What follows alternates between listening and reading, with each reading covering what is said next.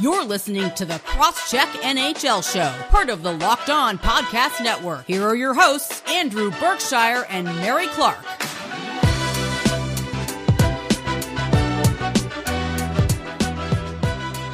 Hello and welcome to the Crosscheck NHL Show. This episode is brought to you by Rock Auto. Amazing selection, reliably low prices, all the parts your car will ever need. Visit rockauto.com and tell them Locked On sent you. My name is Mary Clarke, staff writer for The Win. You can follow me on Twitter at Mary C. Clark. I'm here with Andrew Berkshire, NHL analyst for the Montreal Gazette, who you can follow on Twitter at Andrew Berkshire.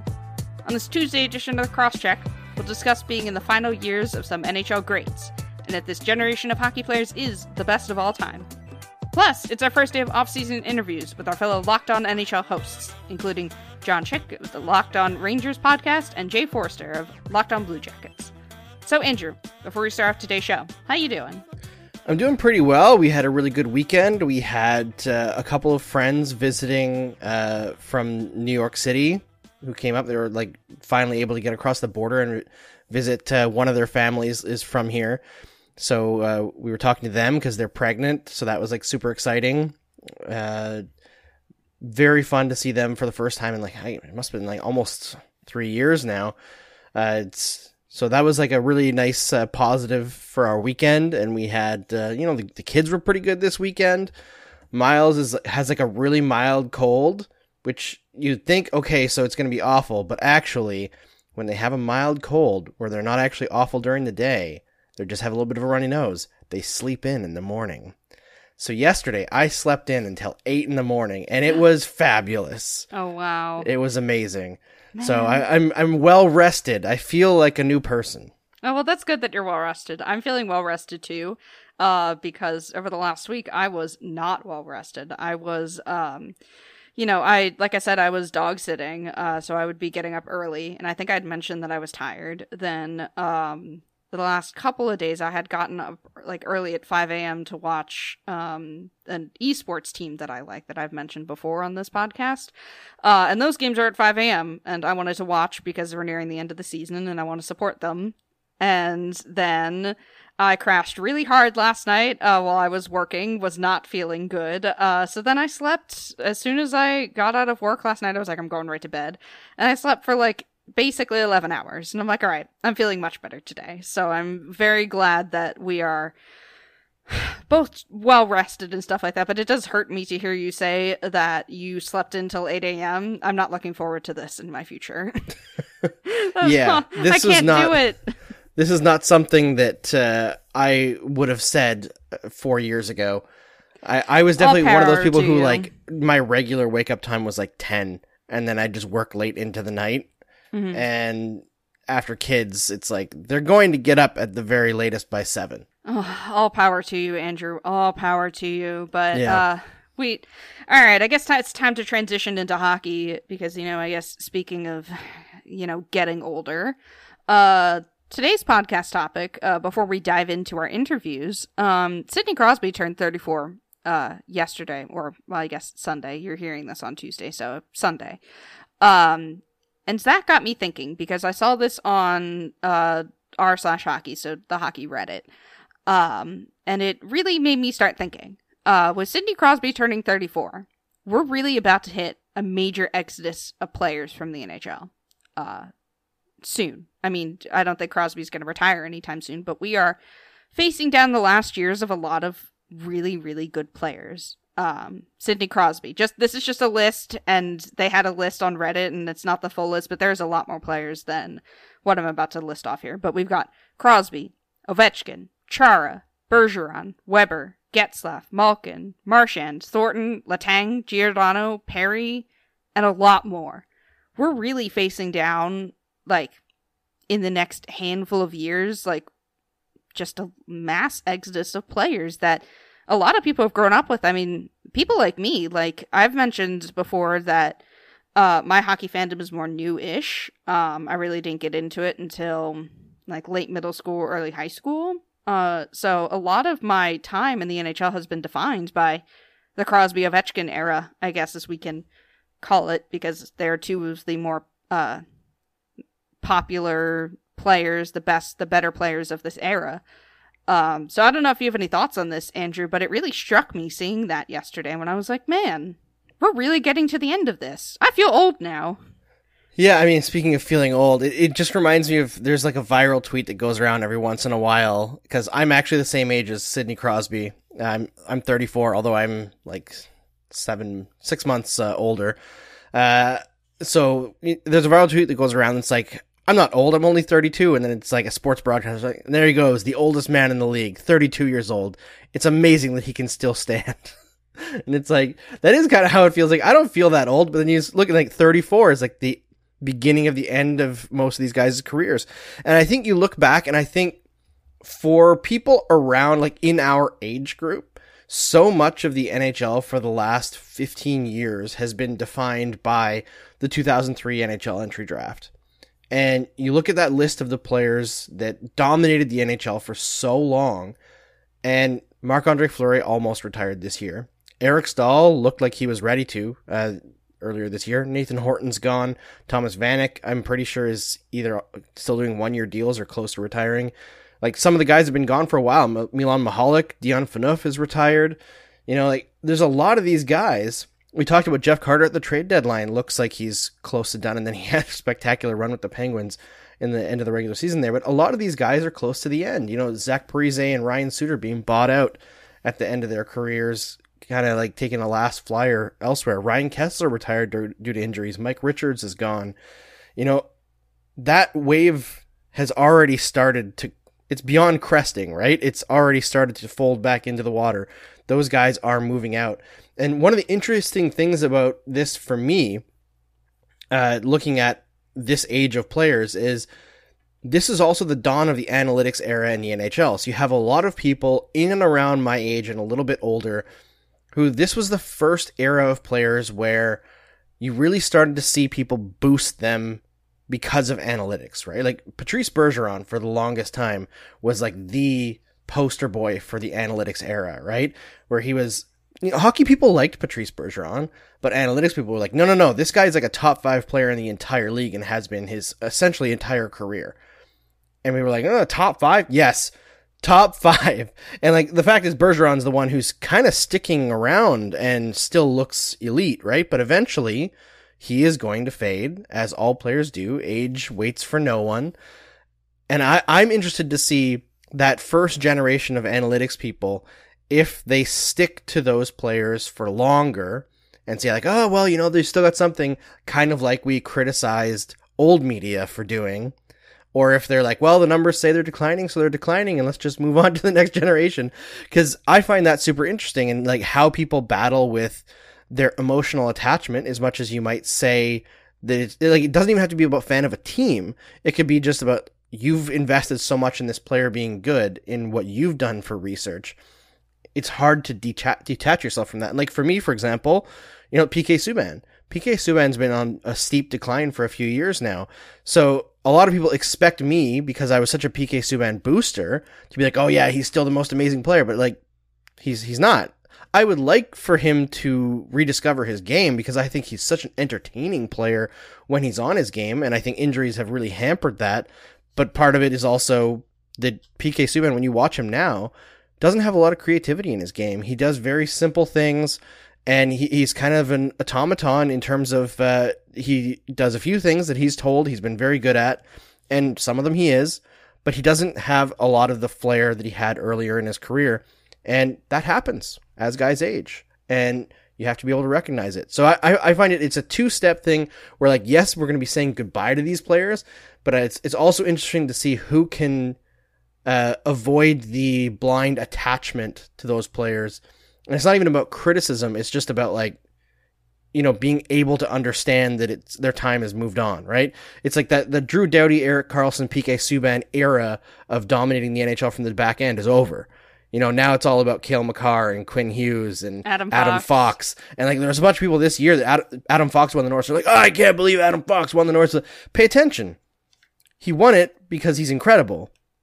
I would have personally voted for Makar, but the gap is not large it's understandable. And like, as much as people are attached to Victor Hedman, like Victor Hedman's no longer the best defenseman in the NHL, and he's not going to be. He's aged out. Yeah, and That's really, really good point in terms of like ushering in the next generation because we do have a wave of young stars to carry the banner. Yeah. Um, that that um you know the Crosby and Malkin, Ovechkin, like that era of players has, you know, the, we have the next you know wave, and they're already here. I mean, we've seen it. Connor McDavid, um, you know, Leon Draisaitl, uh, Cale Makar, Auston Matthews, like all Adam Fox, all these players, all these young players, they're here to carry the banner, but this league is gonna look so different in three years, five years, ten years down the line. Like, I know it's hard to like, I guess, project your mind into the future to think about it, just because players like these players have been such mainstays of the league for so long. Um, I am looking forward to it, but it really does make me sad that like we're facing down the final years of these great players' careers. And I mean, I don't know if we mentioned it when we talked about, you know, Alex Ovechkin, you know, getting a deal to, you know, stay in Washington. But I mean, we're going to have a real chase on our hands to see if he, you know, catches Wayne Gretzky. And that's going to be really something. It's, it, it, it it's equal parts exciting and also sad because we're living through the final years of these players' careers. Yeah. The end of Ovechkin is going to be that's gonna be rough. It's that's gonna. Like, I felt hard. the same way for Jaromir Jagr. Like, and Jaromir Jagr's end in the NHL was so unceremonious.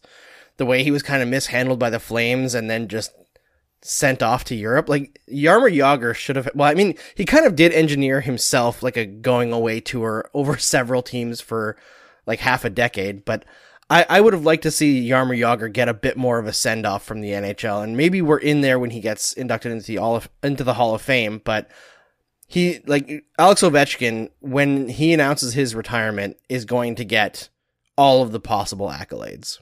You make a good point about Jagr because I am like I said, I'm a younger NHL fan, so I obviously knew the historic significance of you know Jagr moving teams and eventually you know, bowing out of the league, and I thought it was very unceremonious. But I didn't, I don't have the history um, with him that many um, older hockey fans have with him.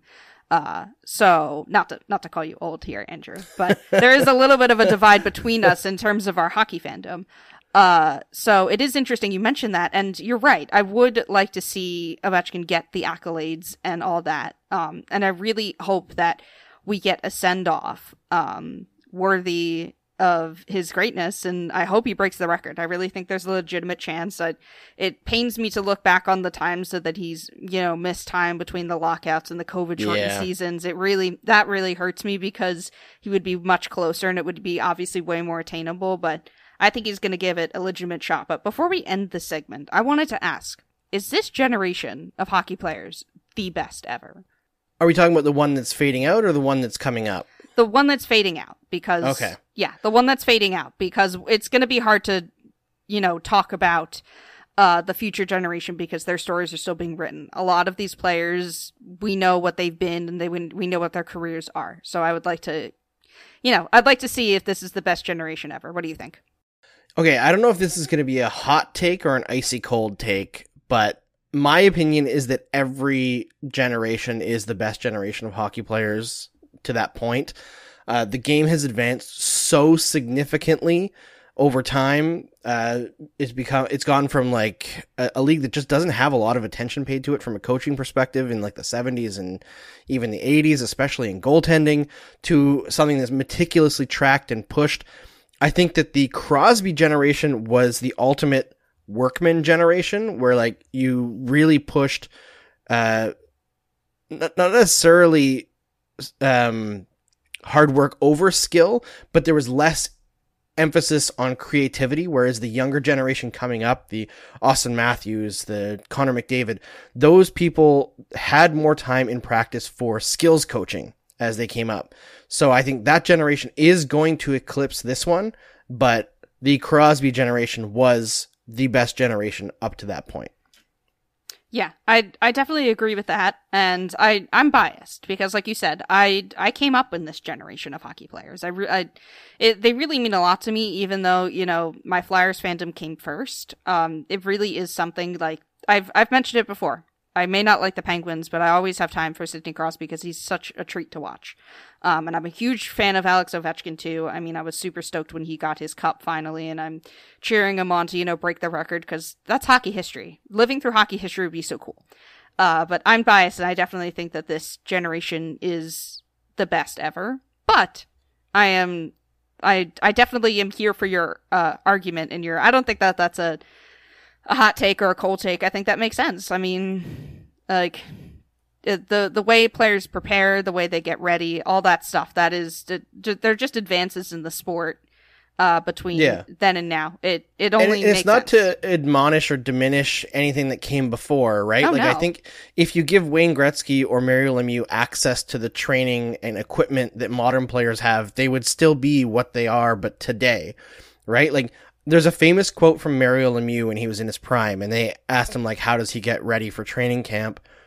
like uh, how does he shed weight because i think they had mentioned like that gerry cheevers used to drive around with the heat on in his truck in the summer wearing a garbage bag to just shed weight through sweat which is not healthy and you could probably like get in a major accident and pass out but uh, he said that he stops putting ketchup on his french fries uh, a good old nathan mackinnon we have here don't we yeah total opposite so yeah nathan mackinnon and mario lemieux may not have gotten along mm-hmm. but uh, yeah so the idea that uh, today's athletes prepare in the same way as uh, yesteryear is just not true. And I, I wonder if part of that is like it takes some of the fun out of the game, right? Like you you read like uh, the game by Ken Dryden, which is the quintessential hockey book, and he talks about you know like after game beers in the bus, and now it's like half the players are like, oh, I don't drink during the season. and like not that they don't party, a lot of them do, but it's like the the sacrifices they make from like a food intake. There's just less fun You know, there's there's less fun, and maybe that's just the natural progression of sports. But I, I get some of the idea of like l- like looking to yesteryear and being like we're we've lost something. You know. Mm-hmm. That's fair. I think that there uh, that you know the younger generation can have fun in other ways. Uh, True. I I really think that a lot of like uh, this has been a topic that's interested me for a while, but like the the younger generation of hockey fans, I'm talking like the ones that make fan cams on Twitter. I see a little bit of that. I always find that they're an incredibly interesting group of people. Um, so I think they definitely, you know, they pull the players' personalities out and they, you know, they, they're the ones, you know, making the memes and making the jokes. Um, I'm, re- I really have the time of day for them because I really think that they're going to, you know, carry the future of the sport, the young players and also, you know, the young fans. Uh, but I think that's a good way to leave it off because we, you know, dipped a little bit back into the, the past of this sport and looking ahead to the future. But we're going to look ahead with, um, a couple of locked on hosts here. We've got, uh, two separate interviews uh, to to kick off our, I guess, off season project of trying to talk to as many locked on hosts as we can, uh, and talking to them about you know off season acquisitions and the future of their teams. And we'll be leading it off first with uh, Jon Chik of Locked On Rangers. Uh, you'll hear that first, and then second, you'll hear uh, Jay Forster with uh, Locked On uh, Blue Jackets. So those interviews will run back to back, and then you will hear us at the end with our pop culture segment. So we will see you after the break. This episode is brought to you by Rock Auto.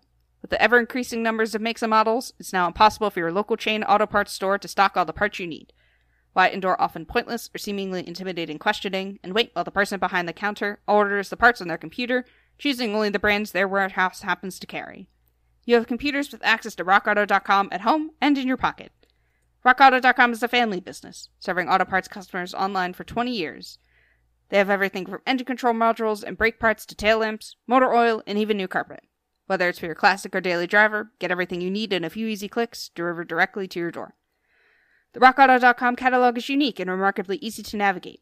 Quickly see all the parts available for your vehicle and choose the brands, specifications, and prices you prefer. Best of all, prices at RockAuto.com are always reliably low, and the same for professionals and do-it-yourselfers. Why spend up to twice as much for the same parts? Go to rockauto.com right now and see all the parts available for your car or truck. Write on in there, how did you hear about us box, so they know we sent you. Amazing selection, reliably low prices, all the parts your car will ever need. rockauto.com. All right, and welcome back to the Crosscheck NHL show. We have with us today the first guest of our, I guess we're calling it like a locked on crossover, uh, uh, locked on, you know, events with all the NHL people. It's Jon Chik of uh, Locked On Rangers. How you doing, John? I'm doing great, Mary. Thanks for uh, having me on the show here. It's a privilege to be leading this whole thing off because I, I, think it's going to be a great series that you guys are doing this off season here. Thank you. I mean, it was mostly Andrew's idea. I'm just kind of running the show for today, but it it was uh most of this came from Andrew, so I think uh he, you should take a little bit of credit here for this, buddy. I am always willing to take credit. Yeah. So hopefully everyone who uh, subscribes will have a full view of essentially every single team in the NHL before or by the time this project ends.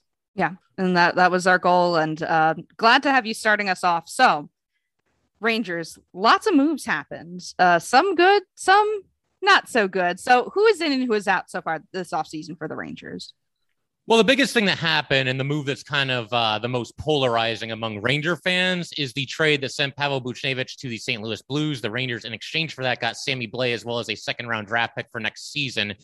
And I can see, you know, there's some fans that are upset about this, and I can certainly appreciate that and understand where they're coming from. Pavel Buchnevich is a personal favorite of mine and somebody that has spent half a decade with the New York Rangers, and he's literally gotten better with every single season that has passed.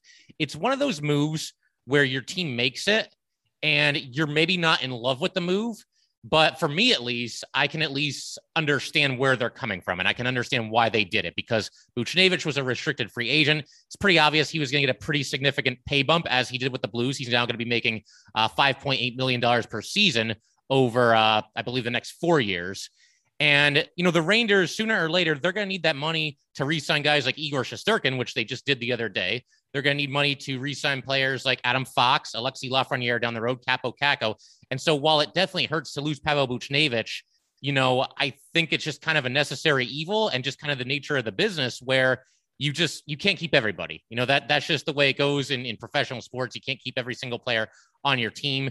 And given the fact that they're going to need that money to re-sign players that are frankly more important to the long-term future of the Rangers than Pavel Buchnevich, I just think again it was just kind of a necessary evil. So that was kind of the big move as far as other players that you know they brought in. Uh, the Barclay Goodrow trade, I think everybody really liked that. They sent a seventh-round pick to Tampa Bay to bring in Barclay Goodrow and give him a new contract, and he's certainly going to make the team, uh, you know, tougher, more physical. I think in an ideal world, he'll probably be the center for the third line there. I think he'd fit great there. And the big thing for the Rangers this this offseason is they were just absolutely hell bent on making this team bigger, tougher, more difficult to play against. And so they brought in, you know, Goodrow and Sammy Blais. Uh, Patrik Nemeth was another. They signed him away from the Colorado Avalanche and Ryan Reaves. You know, they trade a third round draft pick to the Vegas Golden Knights to acquire Reaves. And there might be some people who who would think that that maybe is a little bit high for Reaves, but again, you know, the Rangers they were on this crusade to make their team bigger, tougher, and more physical, and certainly Ryan Reaves gives you that. Uh, as far as guys that they lost, you know, obviously I already mentioned Buchnevich, uh, but then you've got Colin Blackwell. He was selected by the Seattle Kraken in the expansion draft. And uh, Tony DeAngelo, obviously, I mean, I don't think we need to go into too many details here. We pretty much knew that uh, he was going to be a goner, uh, really, since even the start of this past season. Um, so the Rangers, you know, overall they've they've lost some scoring, but I think there's a belief there that they're going to be okay in that department because you know they've still got their top guys. They've still got Panarin, they've still got Zibanejad, Stroman, Kreider, and then you've got these young guys like Lafreniere, Kakko, Kravtsov, Chytil, guys who I think the Rangers are counting on to kind of step up and fill the void that you know Pavel Buchnevich and Colin Blackwell left. So they've clearly made their team tougher and more physical and they have lost a little bit of scoring, but I think that they feel like uh, other guys that are on this roster right now are going to contribute more offensively than maybe they have in the past. So that's kind of where things stand as of now. Yeah, I think that's fair. And also, there's the the elephant in the room here is the Rangers seem to be still in on Jack Eichel, right? So, oh yeah, the the thing that I've seen going around the last week or so on social media is the possibility of Mika Zibanejad going the other way as part of that package, which I think a lot of Rangers fans would be a little bit upset about because Zibanejad has ingratiated himself so well in New York, and he's you know essentially gotten even better every single year. But when you have a chance to grab Jack Eichel, you, you kind of have to do that, right? Yeah, I mean, I've been kind of lukewarm on, on Jack Eichel just when you consider the the King's ransom that it would take to acquire him. When you consider the fact that you know he does have this neck injury and there's all this weird stuff going on between uh, what you know he wants to have the surgery. The Sabres don't want him to have the surgery, and you know I'm trying to because I've, I've seen those rumors too, Andrew, where you know the Mika Zibanejad might be involved in the trade. I can't imagine though why the Sabres would want Mika. Mika's a great player, don't get me wrong, but he's also going into the last year of his contract and he'll be an unrestricted free agent when the season ends. So I don't think the Sabres are in some one year Stanley Cup or bust window. I mean, you guys can correct me if I'm wrong, but I see when when they added his name to the uh, the trade discussions, I'm wondering if maybe it's a three way deal and maybe Mika would end up going somewhere else, and the Rangers would bring in Eichel, and you know maybe the Sabres would get prospects from both the Rangers and this mystery third team, whoever it might be. I don't know. I mean, I'm not really buying it though that Mika Zibanejad would um would be going to the Buffalo Sabres, and on top of that, he's got a no move clause, so he can pretty much nix that whole thing if if he's not really feeling going to the Buffalo Sabres, but yeah, it's very interesting. You know, I've, I've heard all these different hypotheticals and these different packages, and you know, maybe the Sabres are trying to hold out for Kaapo Kakko, and the Rangers don't want to do that. A lot of different ways this thing could shake out, but it's basically the uh, the world's longest staring contest at this point. I mean, there's just it's been going on for more than a year, and we've talked about it on and off on Locked On New York Rangers, and I'm sure we'll continue to talk about it going forward as well. Yeah, it's kind of it's almost a boring story now with Eichel, right? Because it's been going on so long and there's so much speculation and nothing ever seems to be concrete except for that Jack Eichel's camp is very upset with the Buffalo Sabres. That's the only information we really know for sure. Yeah, I mean, at some point, I just want some finality here. If the Rangers are going to do it, let's go ahead and do it. And if not, and he gets traded somewhere else, that's fine too. There's a part of me that, you know, it's very tempting. It is tempting to have a player, you know, a young player with the upside of Jack Eichel on your team. Uh, but yeah, I'm, I'm just ready for this to be over, man. And, you know, sooner or later, we can just kind of move on and start talking about some other things. But yeah, we'll see how it shakes out. I'm, I'm sure there's many twists and turns yet to come in the uh, Jack Eichel saga here. I was looking ahead to the start of the season for the Rangers. And of course, their opening game is against the Washington Capitals. Oh, yeah. Uh, did I have a question for you since you had mentioned that you think that the toughness that the Rangers added in this offseason may be a good thing did Tom Wilson break this team, or do you think that their, you know, the desire to get tougher will make them better in the long run? Or you do you think that maybe it was like a mistake to try and go in, go all in, you know, to try and grab people like, you know, Ryan Reaves as a Tom Wilson deterrent? Or was this a good thing for the Rangers? No, I mean, I, I, wouldn't say that um, Tom Wilson broke the Rangers or anything like that. I mean, that's kind of a narrative that I've seen out there a little bit as well. I think more than anything, what that whole incident did over those two games there, those two wild games that they played near the end of the season, it just kind of um, shined a light on something that has been something of a weakness for the Rangers. It made them a little bit more aware of an issue that they already had. I believe, even if that stuff with Tom Wilson had never have happened, and you know, Chris Drury is now the GM. It's his first year as the GM. He'd been the assistant GM the last couple of seasons. I do believe he was going to go out there and look to add more physicality and add more toughness. And I don't want to make it sound like the Rangers didn't have any of that because they've got guys like Jacob Trouba, Ryan Lindgren. These are old school defensemen. I mean, they'll knock your head off. They do it clean, but you know they'll they'll they'll lay out if, if the opportunity is there. But you know when you look at this Ranger team, this this lineup over these past past couple of seasons, you know the top six guys. You look at that and you could put them up against you know I don't want to say any team in hockey, but they're up there. You know they got a lot of big time scoring threats in the top six. It kind of tails off a little bit in the bottom six. And, you know, that's where it's kind of been a top heavy roster these past few seasons. But I think adding these depth guys, these these tough guys, you know, your your uh, Sammy Blais, your Barclay Goodrows, uh, Dryden Hunt was another guy that they brought in. Uh, Jarred Tinordi, he's a defenseman, but he'll go out there and he'll drop the gloves when the occasion calls for it.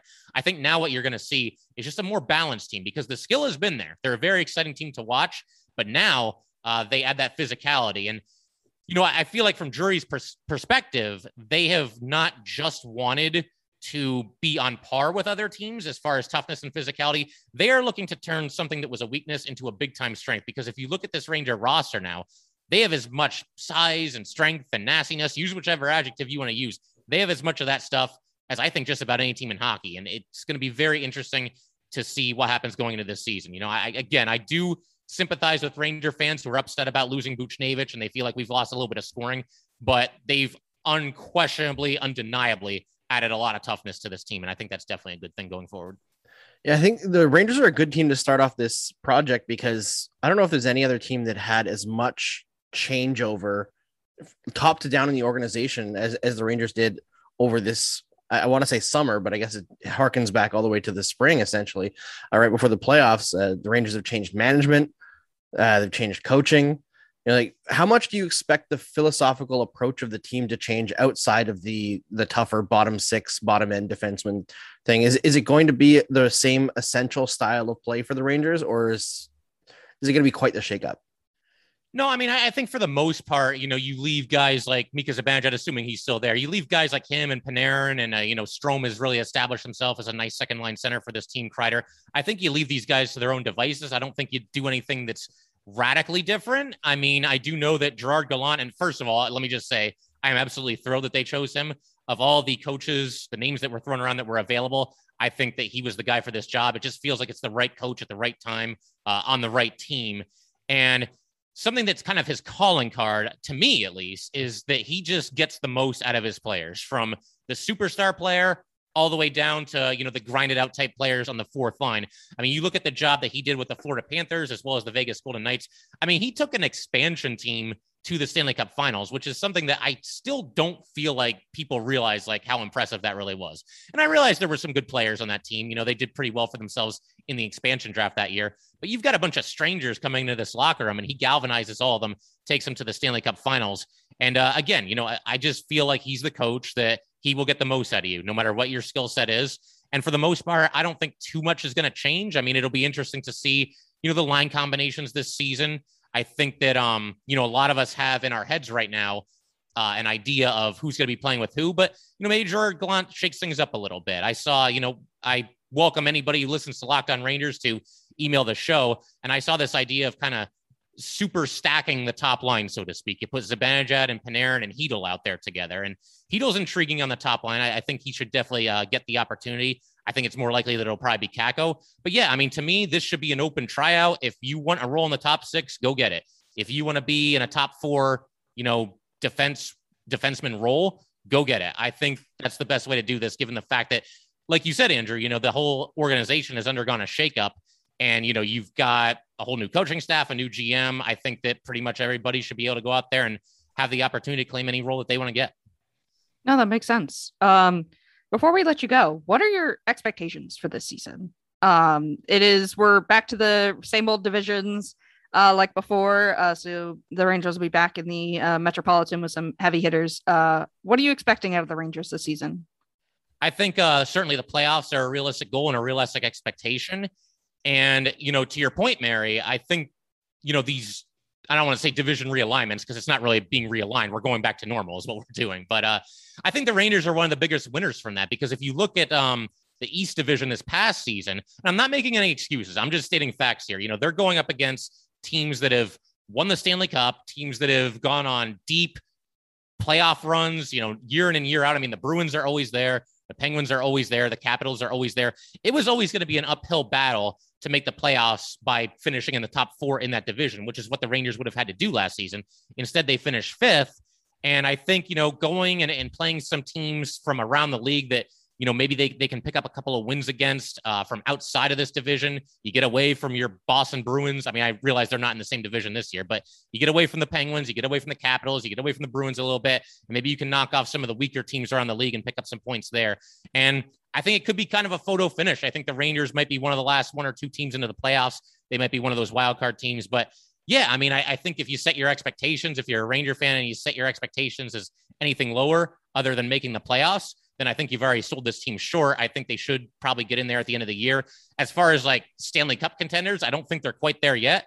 But we've seen examples over the years where, you know, I mean, take this past season, for example. You know, nobody thought the Montreal Canadiens were going anywhere. But once you get in, everybody's got a shot at it. It's it's not like the NBA where you can rule out half the teams. Once the Stanley Cup playoffs begin, everybody really does have a chance to, you know, make a make a crazy run and go to the finals and maybe lift the cup. So never say never. I, I think they're still maybe a year away from being like a true Stanley Cup contender. But yeah, playoffs this season. I mean, absolutely. That should be the expectation. That should be the goal for this team.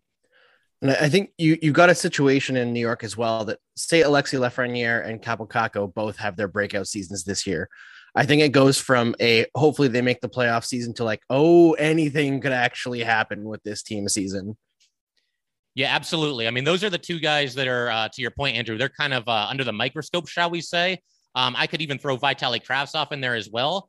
They took him in the first round. I believe he was he was either seventh or ninth overall. I, I always get that mixed up. I would have to look that up. But he, bottom line, he was a very high draft pick, and he made his NHL debut last season. Showed a little bit of promise in the few amount of games that he played. And uh, Filip Chytil, you know, very very streaky. But I think those four players. I mean, if they if two or three or all four of them really take that next step forward next season, then that's when, as a Ranger fan, things get really exciting and and you start saying, "Look out! You know, this team could do some damage." All right, absolutely. that was great. Uh, plug your stuff before you go, please. Oh yeah, I mean, check out the Locked On New York Rangers podcast. I mean, you can get it anywhere that you get your podcast. We pretty much do this every day. I mean, I know it's we're into uh, August here, so we're down to three days a week, but during the season, five days a week. And uh, you can find me on Twitter at jchick17, or you can find the uh, podcast handle on Twitter at lo underscore ny underscore Rangers. So uh, yeah, uh, Mary, Andrew, thanks for having me. This is a ton of fun, and uh, any general hockey fans out there, uh, definitely check out the Locked On New York Rangers podcast. All right. Absolutely. Awesome. Thanks so much for coming on, Jon. Yeah. And up next, we're going to have Jay Forster of uh, Locked On uh, Blue Jackets to uh, round out our first day of these, these crossover episodes. So we'll talk to you later, coming up after the break. Built Bar is the best tasting protein bar ever, and the new improved Built Bar is even deliciouser. Did you know that Built Bar has nine delicious flavors, plus the occasional limited time flavor? If you don't know the Built Bar flavors well, you're missing out, as you've got coconut, coconut almond, cherry, raspberry, mint brownie, peanut butter brownie, double chocolate, and salted caramel. There's something for everyone with Built Bar, and if you haven't tried all the flavors, you can get a mix box where you get two of each of the nine flavors. Not only are Built Bar flavors the best tasting, but they're healthy too. Built Bar is great for any health conscious person, as you can lose or maintain weight while indulging in a delicious treat. Most of the flavors have 17 grams protein, only 130 calories, only 4 grams sugar, and only 4 grams net carbs. A couple of the other flavors have 18 grams protein, just 180 calories, just 5 grams sugar, and 5 grams net carbs. Nine amazing flavors, all tasty, all healthy. Order today and get that raspberry or mint brownie, or whatever you'd like. All bars are covered in 100% chocolate and are soft and easy to chew.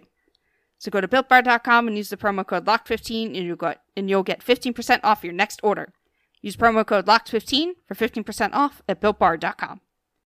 Hello, and welcome back to the Crosscheck NHL show. Today we've got with us for one of our little mini interviews, we got Jay Forster of Locked On Blue Jackets. How you doing? Hey, I'm good. I'm good. I'm uh, enjoying the weather. It's uh, it's pretty nice over here. So uh, I hope it's as nice where you are.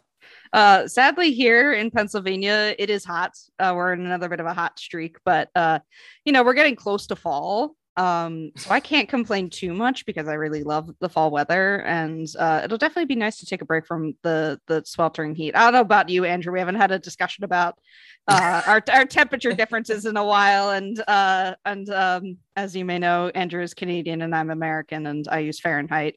So this is yes. a this is an ongoing bit for this podcast. I don't know about you, Andrew. How's it going up there? We we never know what we're talking about with with the weather, but uh, yeah, we actually had a pretty cool like fall type weather week over the last week. But uh, that all changes today. We're going up into I would say in, your terms, Mary, into the hundreds. We've got the next day in terms of Celsius. Today's 39, Ooh. tomorrow's 39, Wednesday's 40 and Thursday's 42. Wow. Yeah. No, that's that's too hot. Yeah, it's it's hot. Too much summer. Yeah, it's very just, humid as well. Just a little bit too hot, but I guess we'll you know cool it down a little bit with some hockey talk because we wanted to have you on to discuss the Blue Jackets, and uh, we're doing this mini series of interviews with a bunch of the Locked On hosts to you know kind of preview, I guess, the next season and also kind of look back at some of the changes. So, first question we have for you is who is in and who is out so far this off season for the Blue Jackets? Oh man, I mean, who who isn't at this point? Like, it's been a, uh, it's been a, it's been a, a big off season, uh, bigger than I was expecting. I feel a little bit so like just before the trade deadline and the draft and everything, not the trade deadline, sorry, just before the draft and the expansion draft and free agency hit, I was like, man, we haven't done anything in like a month. And then suddenly, obviously, uh, Bayreuther goes to Seattle. He ends up coming back, but we lose Cam Atkinson to Philadelphia, which I, I don't want to talk about it. Um, we uh, we managed to ship Seth Jones off for a pretty pretty nice uh, return. Um, the free agents that we traded away at the deadline last year, they've all gone to new places. Uh, David Savard's gone to Montreal. Foligno is in Boston, and Riley Nash is in Winnipeg, I believe. Uh, so we've we've lost a lot of our what I would consider core guys. Really, um, there's only like four guys left on the team that I would really consider as part of part of the core going forward. But we picked up Jake Voracek from Philadelphia, which uh, took me a minute to be okay with. I was really mad about the trade to begin with. Uh, I didn't think it was a very good one for us. I thought it was a brilliant one for Philadelphia, but uh, it. Uh, I'm excited to see what Voracek does if we staple him to line A and just kind of let those two go. Uh, we picked up Adam Boqvist from Chicago, really good young defenseman. Uh, we picked up Jake Bean from Carolina, uh, using the second that we got from the Seth Jones trade. So it's it's going to be a very different Blue Jackets team stepping on the ice uh, for this opening. I believe I looked it up actually. I think of last year's opening roster, or um, I guess earlier this year because time is weird and makes no sense anymore. Um, I think we've lost eight guys from last year's opening night roster, which feels like a feels like yeah. a lot of guys. yeah, like almost fifty percent turnover, right? Like that's yeah. that's a lot of turnover for one one team, one in one NHL season.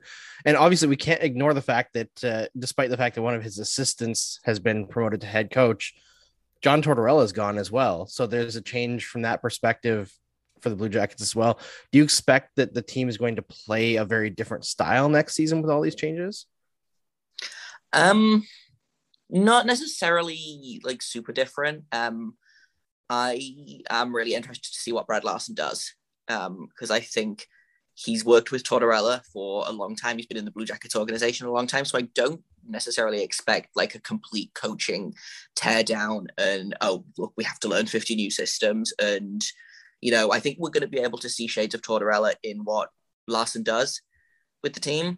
Um, but yeah, I'm I'm excited for a new coach just because not even necessarily for like the on ice the hockey stuff, but I think um, one of the problems I had with Tortorella near the end was it felt like he was so uh, trigger happy with benching players for making mistakes that players didn't want to try anything risky because if it ended badly, they would end up on the bench. And I think that's partially why we struggled on the power play so much, is it felt almost like there was some kind of like uh, paralysis almost in that they didn't want to give the puck away and you know a short-handed chance go the other way. So I'm interested to see what happens now that Tortorella is not kind of looming over them, terrifying them about making a mistake. Uh, everything I've heard said seems to think that Brad Larsen is much more of a uh, a player's coach, and I mean, I like your opinion may vary on whether a player's coach is is a good thing for a team or a bad thing for a team. But I think after Tortorella, we need a guy that's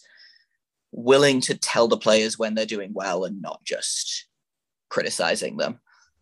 Yeah, no, that makes sense. And I mean, now Tortorella is ESPN's problem. Uh, so. Yeah. God, that's I saw that hiring. I was like, that might be my favorite move of the off season. Like, yeah, we had we had talked about it on the podcast last time. I think Andrew and I did, uh, and I, there is a potential for it to go wrong, but there is a potential there for it to be interesting stuff. Uh, but we had also, oh, sure. Yeah, but we had also talked about the uh, Voracek and Cam Atkinson trade too on this podcast, and it's it was interesting to hear you say that um, because I know that uh, Atkinson was a heart and soul guy, like a very big character guy uh, for the Blue yeah. Jackets.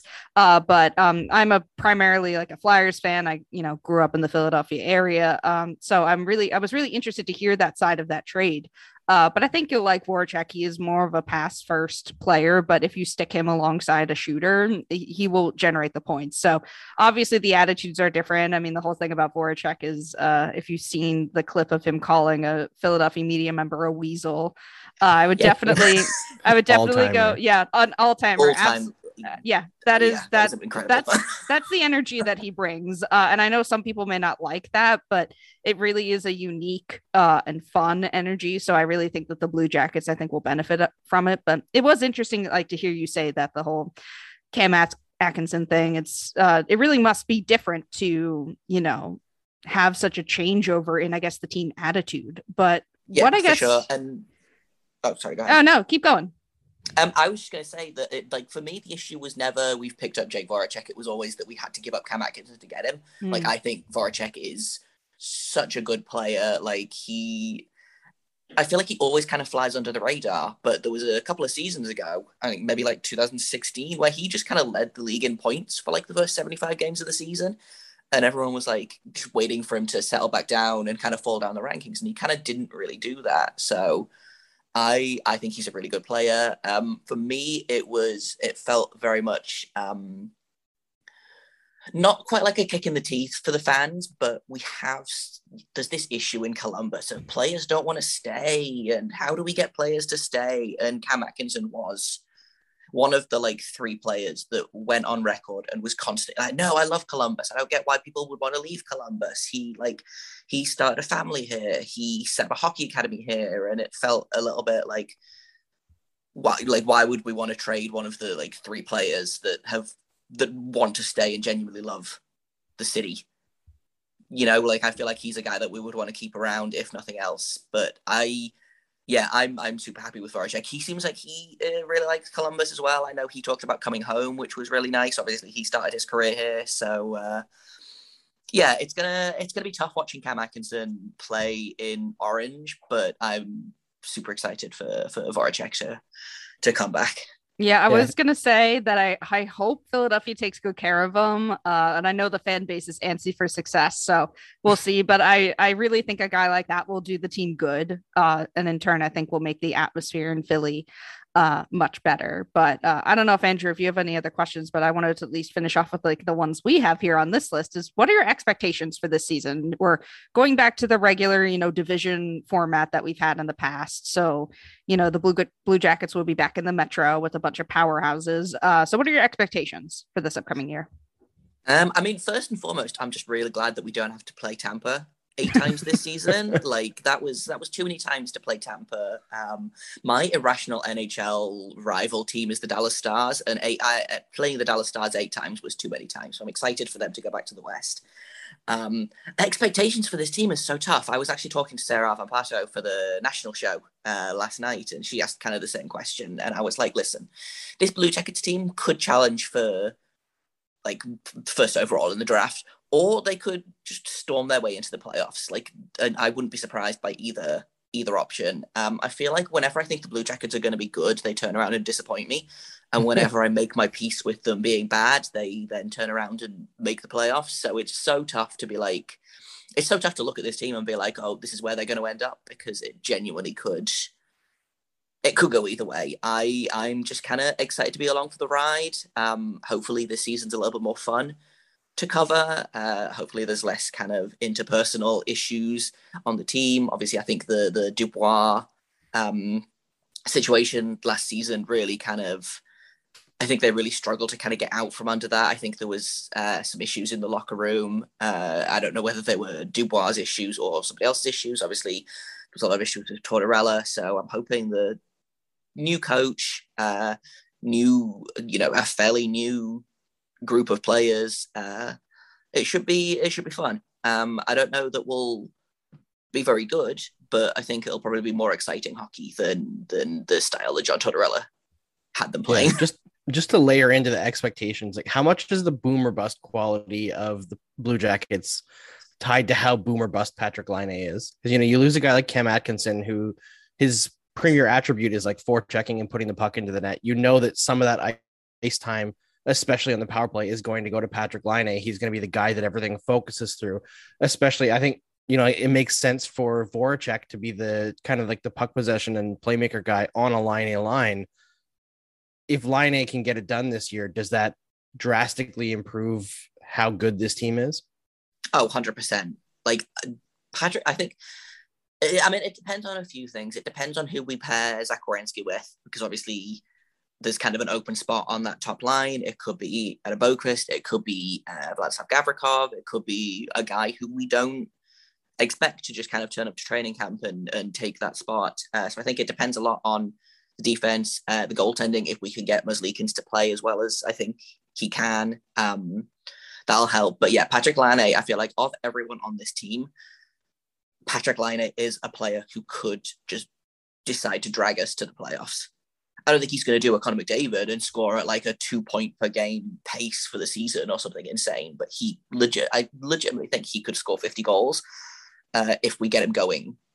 And uh, yeah, he could, he could just decide to, that the Blue Jackets are going to be good and everyone else just kind of goes along with it. But also, you know, like you say, boom or bust if he has another disappointing season, I uh, we don't really have anyone to pick up that slack. You know, if if Crosby mm-hmm. struggles in Pittsburgh, they've got Malkin right behind him. You know, if McDavid struggles, they've got Draisaitl right behind him. It's it's we don't really have like a, a second tier star guy. We've got guys like Oliver Bjorkstrand, who has led the team in scoring for the last couple of seasons. Uh, Zach Werenski scored 20 goals a couple of seasons ago, which for a defenseman is pretty good. Um, but yeah, it feels like a lot of this year's success and also future success of the team kind of rests on Patrick Laine because he's on a one year contract at the minute. He basically just signed his qualifying offer. Uh, and it feels very much like a, a, a show me kind of contract. You know, if he if he does well this year, then I think we'll sign him long term and hope that it continues on. If he doesn't perform very well, uh, I think it might be taking a couple steps back in the uh, the rebuild. I know Kekalainen doesn't like calling it a rebuild. He thinks it's a retool, but I mean, semantics at this point, you know. So we'll see. Yeah, absolutely. I guess one more question before we let you go, Jay. Max Domi, is he going to start the the season with the Columbus Blue Jackets? you read from insiders up here, and at least in Canada, that the Blue Jackets just don't believe that he's a fit on the team. Does he get a chance to prove that he could be, or is he just sent off? Oh man, I mean, it's so tough. I feel like I probably was a little harsh on Domi this season, um, but I have some questions about his off ice behavior or his off ice personality. Um, I have some issue, or I have some questions about whether he's actually a decent center or if he's a winger pretending to be a center. Because um, I know that was a big issue with him in Montreal. Was they wanted him on center, and then they were like, actually, we have four guys that are better at playing center, so we'll just put him on the wing. And I mean, he he started off second line wing, uh, sorry, second line center last season, um, and it was very much like, oh, do you like just see what see what he's got? Uh, do you want to challenge Dubois for that first line center spot? Obviously, we traded Dubois, and he had a chance to really kind of take take that opportunity and run with it, and he didn't. Um, so I I don't know if he has a future on this team. I think he'll probably be there opening night. I don't know whether he's playing center, uh, and I don't know how long he stay he stays a Blue Jacket. But I wouldn't be surprised if, depending on how this season goes, we either let him walk at the end of the season. I believe he's a UFA at the end of the season. I could be wrong. Um, yeah, UFA. UFA, yeah. So we might we could let him walk, or depending on how the Blue Jackets are doing, you know, if we are our sellers at the deadline, we could flip him. Uh, so, but yeah, I don't see him being a Blue Jacket longer than this season. I don't think he's a fit with the team on the ice. Uh, and I don't know how much of his off ice uh, personality gels with the rest of the team. All right. Makes Perfect. sense. All right. Uh, so before we let you go, plug your stuff, please. Oh, okay. So uh, you can follow me on Twitter at uh, underscore Jakob Forster, J A K O B F O R S T E R. The podcast is at LO underscore Blue Jackets, and you can find us uh, literally wherever you get your podcasts. If you have a podcast app, you can find us Apple, Spotify, uh, Google Podcasts, Odysee, everywhere. Everywhere you can find this show, in fact. Perfect. And we love the we love the synergy right there. Uh, thank you again for uh, taking your time to be on the show.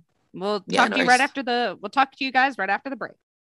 Bet online is the fastest and easiest way to bet on all your sports action. Baseball season is in full swing, and you can track all the action at Bet Online. Get all the latest news, odds, and info for your sporting needs, including MLB, NBA, NHL, and all, your UFC MMA action. Before the next pitch, head over to Bet Online on your laptop or mobile device and check out all the great sporting news, sign up bonuses, and contest information. Don't sit on the sidelines anymore, as this is your chance to get into the game as teams prep for the runs to the playoffs. Head to the website or use your mobile device to sign up today and receive your 15% welcome bonus on your first deposit. Bet online, your online sportsbook experts. Promo code locked on.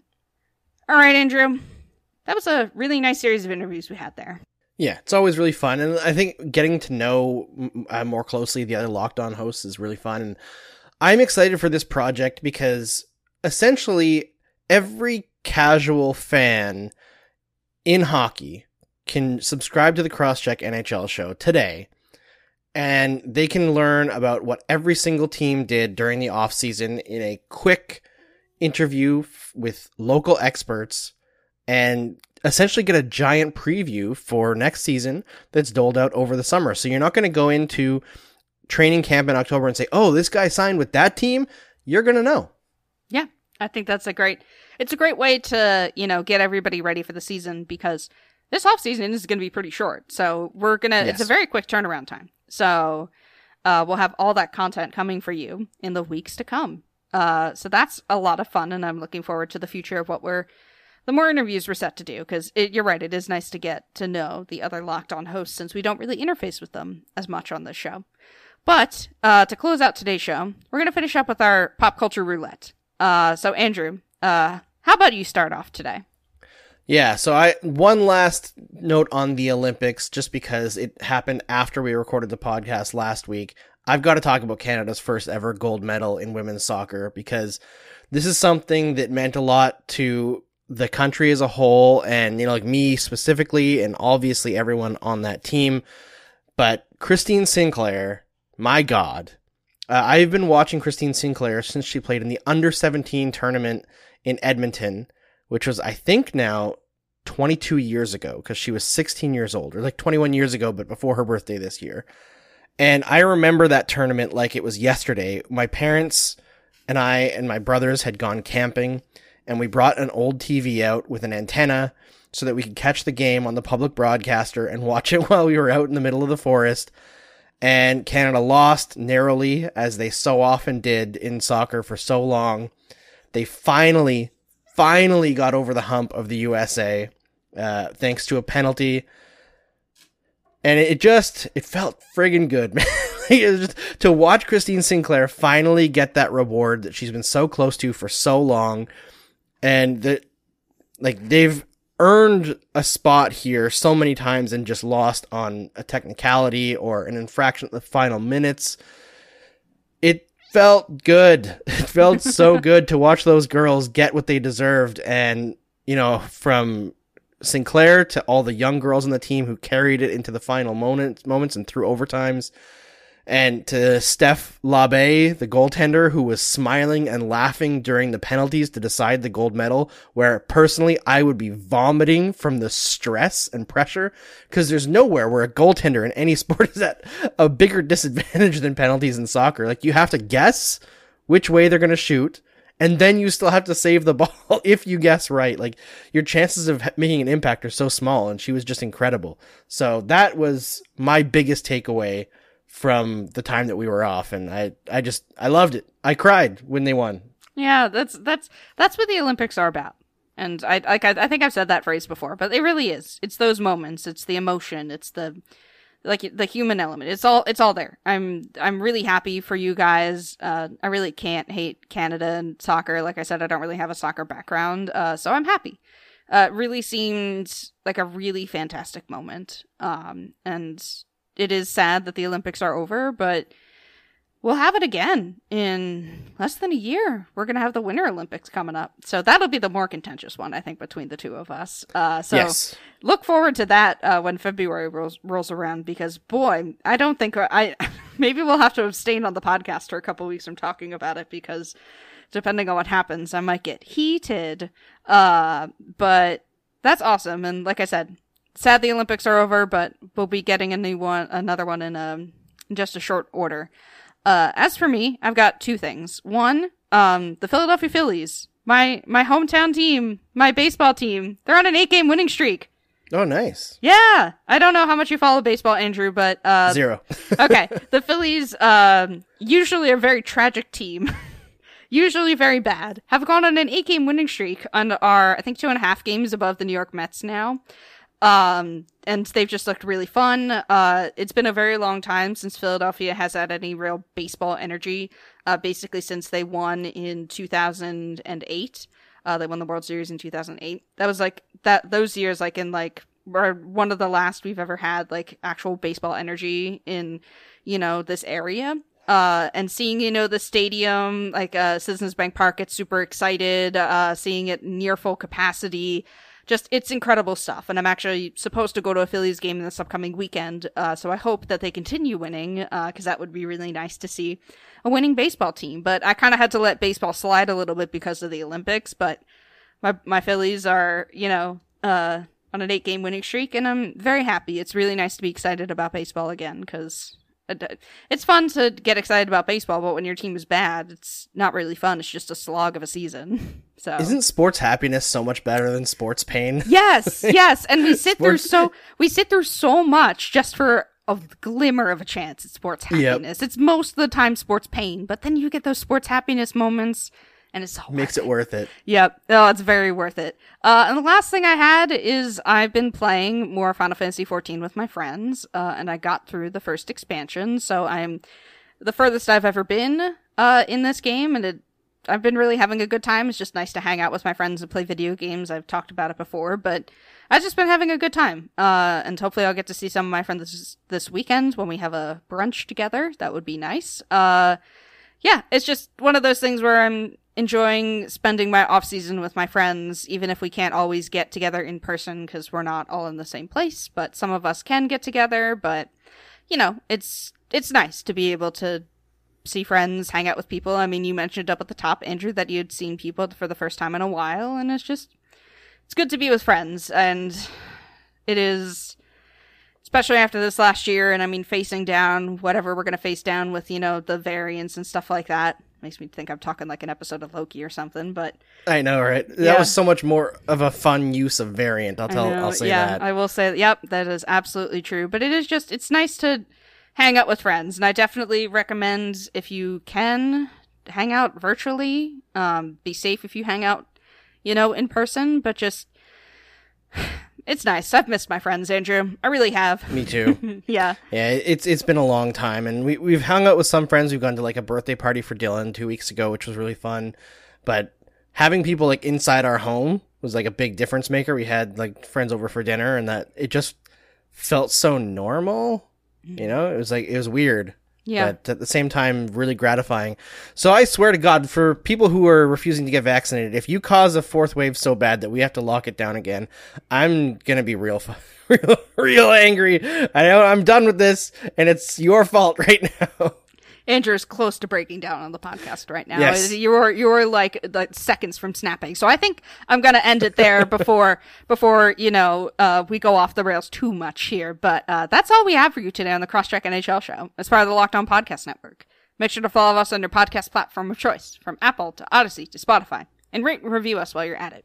You can follow the pod at Crosscheck NHL on Twitter, me at Mary C. Clarke on Twitter, and Andrew at Andrew Berkshire on Twitter. We'll be back on Thursday with some more puck talk. See you next time. Betting on the NHL doesn't have to be a guessing game as you listen to the new Locked On Bets podcast hosted by your boy Q and handicapping expert Lee Sterling. Get daily picks, blowout specials, wrong team favorite picks, and Lee Sterling's lock of the day. Follow the Locked On Bets podcast brought to you by betonline.ag wherever you get podcasts.